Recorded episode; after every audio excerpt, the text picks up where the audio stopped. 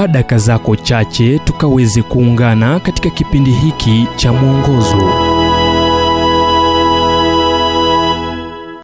Nini kilifanyika kwa petro?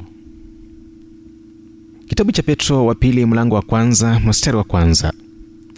Simoni petro mtumwa na mtumwa wa yesu kristo kwa wale waliopata imani moja na sisi yenye thamani katika hali ya mungu wetu na mwokozi yesu kristo mshairi mmoja wa kiingereza henry wadsworth longfellow alisema kweli alipoandika maisha yote ya watu wakuu yanatukumbusha kuwa tunaweza kufanya maisha yetu yawe ya kupendeza na kwa kuondoka tunaacha nyuma nyayo katika mchanga wa wakati.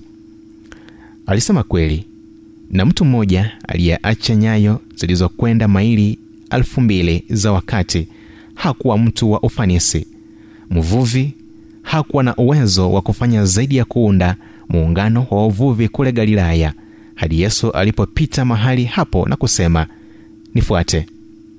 Kisha petro akainuka akaacha nyavu zake na kumfuata yesu. Ninarejelea petro kwa kuwa kwake naona udhaifu wa asili ya mwanadamu nikiwemo. Petro alikuwa mtu aliyefanya vitu bila kujali mwenye msimamo na wakati mwingine akiwa mbele ya kile mungu alitaka kifanyike. Ni yeye aliyesimama kwenye ncha ya mashua kule galilaya alipoona yesu akija alipo akitembea juu ya maji. Ni yeye pia aliyemhakikishia yesu kuwa sitakukana. Hali alifanya hivyo mara tatu aliposimama nje ya nyumba ya kayafa kuhani mkuu yesu alipokamatwa kwenye bustani ya getsemane. Na je petro anatamatishaje kitabu hiki?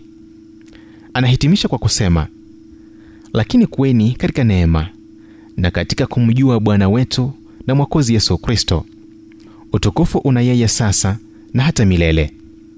Petro wa pili mlango wa tatu mstari wa 13 petro hakutumia tu maneno yanayofanana na kile alichoandika. Kile alichosema kilieleza njia aliyochukua kila mara yenye changamoto na ngumu. Mungu alitumia ugumu kufungwa jela mateso kuzaa mtu wa kutegemewa mtu mwenye nguvu ambaye kwa kukiri kwake kuwa yesu ni bwana kanisa lilijengwa. Mshukuru mungu kwa kuimarika kunako kuja kutokana na ugumu. Baadhi ya vitu huja tu kupitia majaribu ya moto. Jipe moyo majaribu ya moto yanapokujia ujumbe huu umetafsiriwa kutoka kitabu kwa jina strength for today and bright hope for tomorrow kilichoandikwa naye dr harold sala wa guidelines international na kuletwa kwako nami emmanuel oyasi.